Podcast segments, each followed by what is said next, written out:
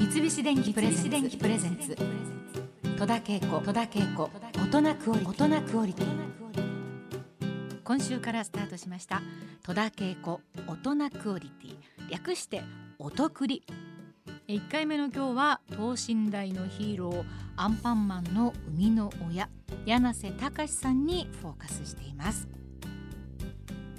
正義の味方を描きたいという気持ちの源流は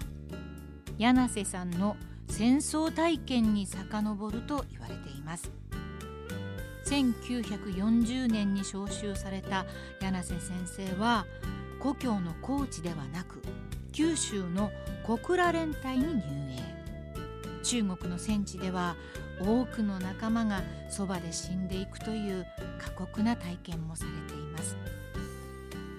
柳瀬さんが5歳の時、新聞社の特派員をされていたお父さんが亡くなり、家族は高知県へ移住。自然いっぱいの高知で過ごした隆少年の将来の夢は漫画家になることでした。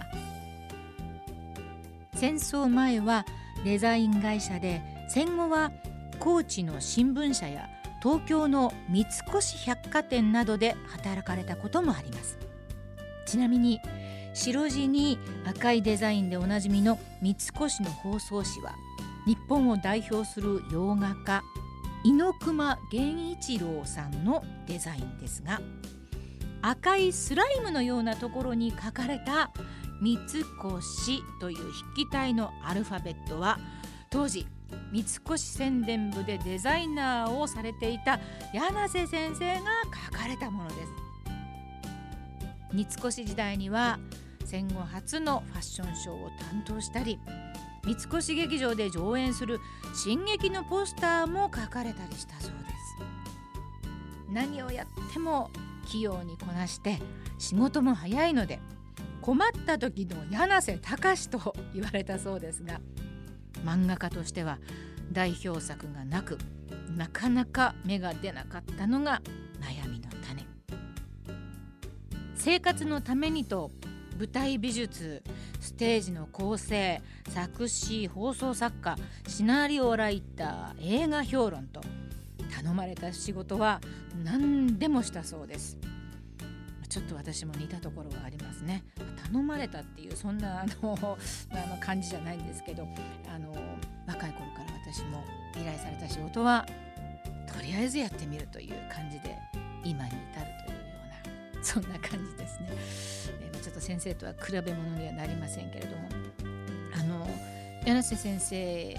の実際実家があった高知に先生のお墓は今ありまして、納骨式の思い出というか、外であんなのどかなところでそういう式に参加したの私初めてで、鳥の声がもうさえずってですね、なんていいお天気だというような日に、気持ちのいいと言ったらなんかちょっと言葉が違うかもしれないけれども、本当に穏やかな日に先生はあそこに入って、本当に素敵な式でした。石像でアンパンマンとかバイキンマンのキャラクターが大きく先生のお墓の両サイドに守ってる感じでドーンと立っていて、ちょっと公園みたいになっていて、子どもたちもくつろげるようになっている墓地公園、それを先生は生前からちゃんと計画をされていて、残念ながら完成したところ先生はご覧になってないけれども、たくさんのみんなが遊びに来てくれたらいいなっていうので、そんなお墓ができています。2013年の10月13日、去年94歳で先生は天国にお引越しされましたけれども、晩年すごく多病であった先生は10回以上入退院繰り返されてるんじゃないですかね、亡くなる前の10年間ぐらいでね。だからでもそれ毎回いつも後からお知らせいただくっていう感じで、なんで先生早く言ってくれないんですかって。でもそういうところをきっと見せたくなかったんだと思うんですね。で、一番私が教わったことは、一番最後に一緒にイベントに出た新神戸のアンパンマンミュージアムのオープニングに一緒に参加しました。それが思えば最後のお仕事で、亡くなる半年前でしたね。もう目も見えない、足も悪い、耳も聞こえない、体に不自由をいっぱい背負ってる中、オープニングに参加されて、もちろん杖をついていらっしゃるんだけど、オープニングに出る時にギリギリでスタンバってる時に先生が杖を置いていこうかって言ったんですよ。でもなんか胸がいっぱいになって、そうか、子どもたちとかみんなの前に出る時になるべくいい格好で出たいっていうか、元気なところをお見せしたかったんじゃなかろうかと思って、大丈夫です、置いていきましょう、じゃあ私がエスコートしていきますからっていうんで、私がお連れして大丈夫だよっていう感じで、テープカットの MC さんの声も聞こえないから私がポンポンと叩いて合図しますみたいなことを全部約束して、もう先生は元気なんだっていうところを今できる限りのこの力の中でマックス頑張るんだっていうことを、その時身をもって教えてくれたような気がしたんですね。だから自分ができること以上のことをやろうと思ってもできないんだけど、それは震災の時もそう教わりました。私はもっとなんかいっぱいできるんじゃないか、もっとやれるんじゃないかってすごく焦ってた私をこういさめてくれて、やれることをマックスやりなさいっていうようなことを常々